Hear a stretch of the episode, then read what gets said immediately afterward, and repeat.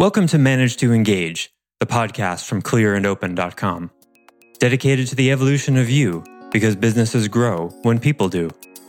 Serving leaders, managers, and people who will be, helping you reach excellence in your work and achieve your personal goals at the same time. Sign up for the free course at clearandopen.com. It's a mirror, it's a joy, it's so many things. The same as a soulmate. What it's not is what you have to do in order to do what you really want to do the other half of your waking hours. That ain't it. Hi, it's Joseph, and thanks for tuning in to Manage to Engage, the podcast from Clear and Open. There are two things that define the mature self more than anything else soulmate and a passion path. Neither are something you go out and get. You attract them, you draw them by being the kind of person who earns them. But we're not conditioned to work on who we are. Instead, we're told to define what we want and acquire it as if it's somewhere out there to go get. Find your passion, we're told. But we have to deconstruct our current paradigm and start working on being the kind of person who does what they are passionate about, not the kind of person who's always chasing something out there. This episode was originally recorded as part of the Claiming Self Authority course available at clearandopen.com. I offer weekly member webcasts, online courses, and mentorship at clearandopen.com because it's my truth that with the right tools, anyone can eliminate the people, money, and time problems holding them back in business. And I share parts of these webcasts and courses on this show because I want to help you too. If you're enjoying the show and learning from it, I'd love your feedback. If you're listening to the show on an Apple device, all you have to do is open the podcast app, view the full description of this episode, and click the link to leave a rating and review for the show. Thanks so much for listening. Let's start the show.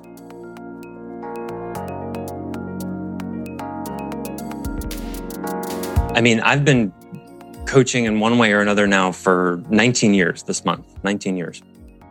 But it wasn't until just a few years ago when I relaunched my brand as Clear and Open with this very obvious Zen theme to it that was when I said, okay, I'm tired of sort of leading with business coaching and then bringing in the psychological and the spiritual as an afterthought or backing people into that. I can't do that anymore.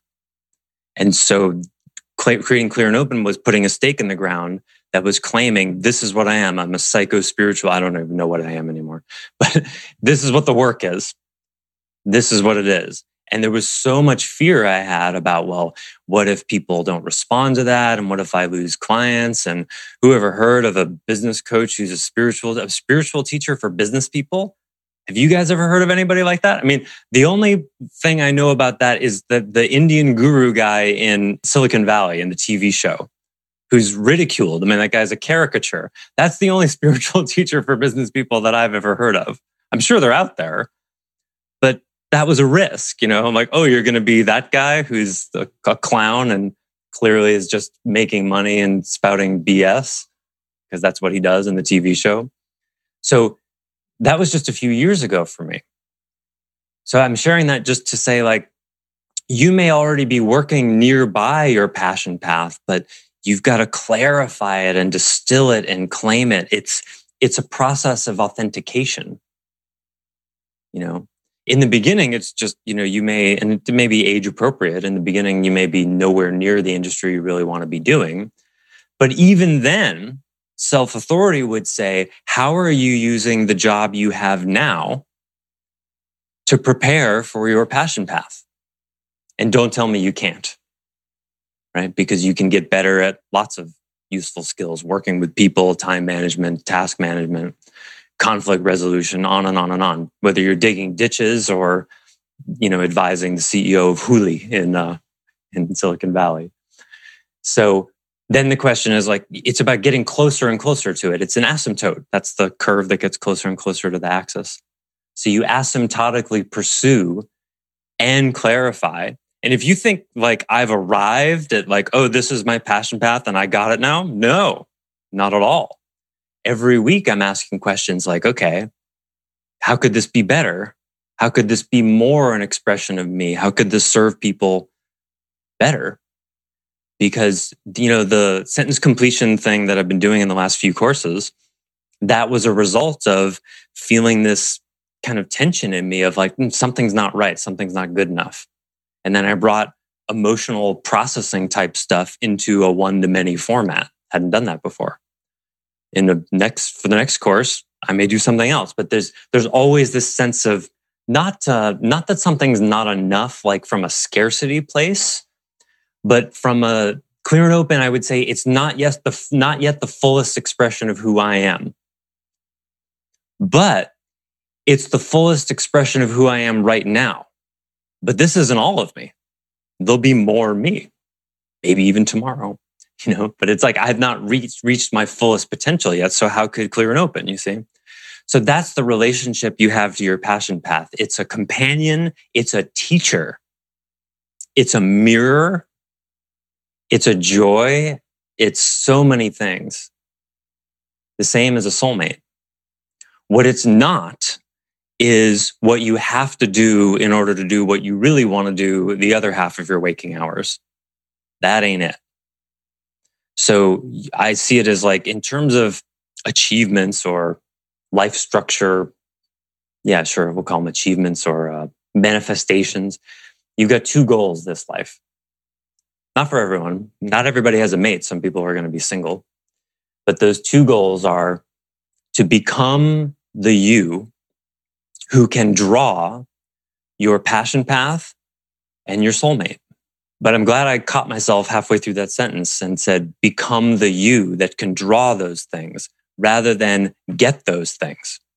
Because how you get those things is yin. You draw it like a magnet by becoming who you need to be to be able to do that. Th- four years ago, or no, even two years, yeah, two and a half years ago, I couldn't be the spiritual teacher role. I couldn't be that. I had to become that. And it happened through an awakening. And then it was like, oh, okay, I guess I can do this now. But I worked my ass off for that to happen. One of my favorite things to ask people to do is uh, people who are single or even not single, but if they are dissatisfied with their relationship, is to write a description of who their ideal mate would be. And then you ask the question, okay, do you have those qualities? Is that you? Because if it isn't you, you haven't earned it. You don't get to have in another person what you don't have. That's not how it works. That's, that's a, a function of integrity and it's a function of honor. It's not honorable to demand from life that you want something in another person that is a quality that you don't have. I mean, I don't think that needs explanation, but that goes on every day. The same way millennials are coming out of college and demanding six figure salaries because they got participation trophies during their childhood or whatever. So that's one of the things that's very much been lost in today's culture is that idea of earning something. So, but that's a, maybe a good segue to talk about be do have. But how did I do, Weil? Did I answer your question there? Yes, you definitely helped. Uh, help. Thank you for that. So yeah, to sum up, the, the struggle you're in sounds noble and real and honorable. Like it's a struggle. Uh, even for me, sometimes it's like I've I've got a lot of stuff sort of figured out, but there's still open questions. You know, like should I do in person retreats? Uh, you know, sh- should should I do, do courses different ways? There's always something because it's a teacher. You know, it commands you yet it obeys you. So let me talk about the be do have thing. So be do and have. Uh, this concept is I originally learned this from Landmark Education. They've got a lot of really good stuff, but I'm going to take it to kind of a spiritual level, maybe. So the the idea is it's be do have versus have do be, and the idea is that we're conditioned to think in terms of when I have, then I'll do, then I'll be when I have a house, when I have a boat, when I have my ideal mate, then I'll be able to, you know, do all the things I want to do, have a garden, have a family or whatever. And then I'll be what? Happy, right? Because that's what everybody wants. It's in the Constitution. You get to you get to pursue happiness. It doesn't say you have the right to happiness, but you get to chase it, which I love. Somebody was thinking when they wrote that. Wait a minute. In the first draft, we can't guarantee happiness. How are we going to deliver on that? Well, just put in they can pursue it. Okay. But they get to have life and liberty, right? Yeah, yeah, we'll have laws for that. But we can't guarantee happiness. That'd be one of the many skits I've always wanted to make. So we're conditioned to think in terms of, you know, the American dream, which is not just American anymore, right? Because been the kind of accidental leader for so long. And so that idea of like, go get stuff, right? The capitalist mentality, go get the stuff, work hard and get the things that you need in order to be happy. And then everything will be fine.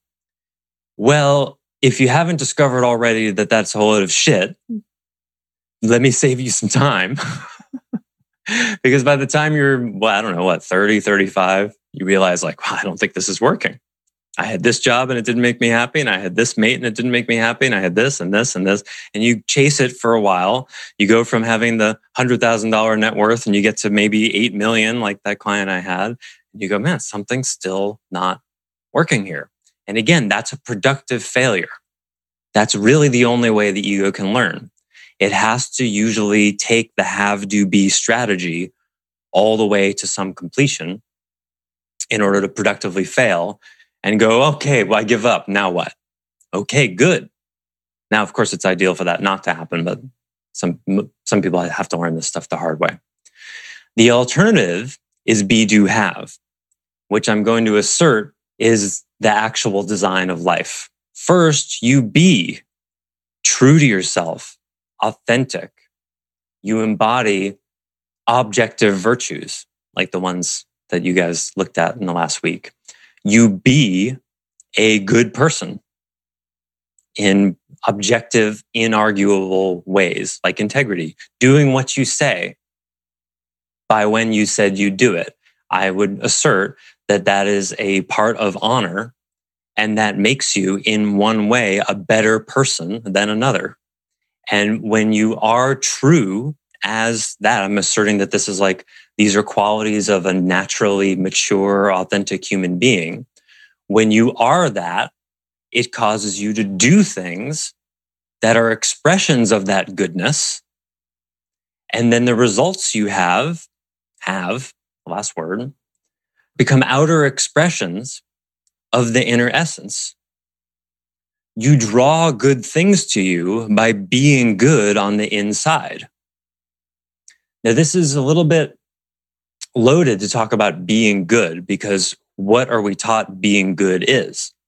Well, insert a whole lot of religious conditioning that usually has to do with following rules that are at least 1500 years old, many of which don't really apply to our society today or certainly are pre psychological. That's the really key thing to get about really old rules, like do unto others. Like it's a great headline, but if you really unpack it, it starts to fall apart really quickly.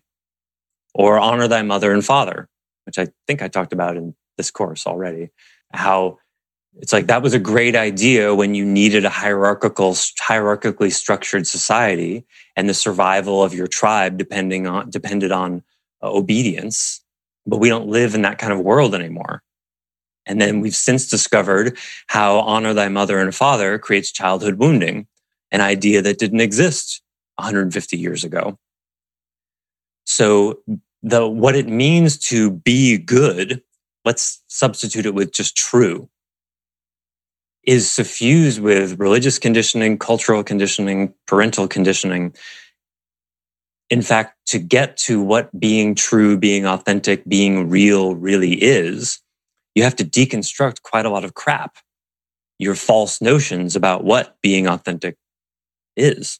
But the good news is, is in, in the deconstruction of that is how you discover it. Like carving away is this uh, statue, a picture I saw once of a statue of a block of stone and it's a, a, man chiseling himself out of the stone. So like from the waist down he's it's still a block of stone and there's a man at the top. You get to chisel away the aspects of you that are not you. And then when you become that true to yourselfness that authentic version of you you draw naturally what you most, I'm going to use the word desire, what your, what, what fulfills you. Now, why is that? Because until you do that, until you do that, the intelligence of life is delivering to you what is not a reflection of your truest you. It's delivering you stuff that is a reflection of what needs to go. Because how else would you see it? Right? This is why all of you know someone who's dated or married more than three or four versions of one of their parents. That's the most classic way of drawing that. You'd keep drawing that. I certainly did it. I was with two different versions of my mother for a number of years. And I drew that to me because I needed to work out my mother issues. How else would you do it? You see? So because it's in the unconscious. So you can have all the good intentions in the world about that. But the way life sees it is like, oh, you don't see this gunk in you that's not you. Let me help by creating a mechanism so that your unconscious draws like a magnet what you most need to learn about. So here, your house burns down. Here, you just dated, you just married your mother again. Here, you've got kids and now they're mirrors for all of the crap you never dealt with. It's all mirrors. It's all mirrors. Thanks for listening to Manage to Engage, the Clear and Open podcast. Join us next week when you'll be a little bit closer to who you're destined to be. Until then, know that Clear and Open is dedicated to the evolution of you because businesses grow when people do. If you want to help the show grow, I'd appreciate you leaving a rating and review on iTunes. All you have to do is open the Apple Podcasts app, view the full description of the episode, and click the link to leave a rating and review or you can go to clearandopen.com slash review and it will bring you to the right place. If you're looking for more support on your journey, head over to clearandopen.com for even more tools, articles, and free resources. Thanks so much for listening. Bye for now.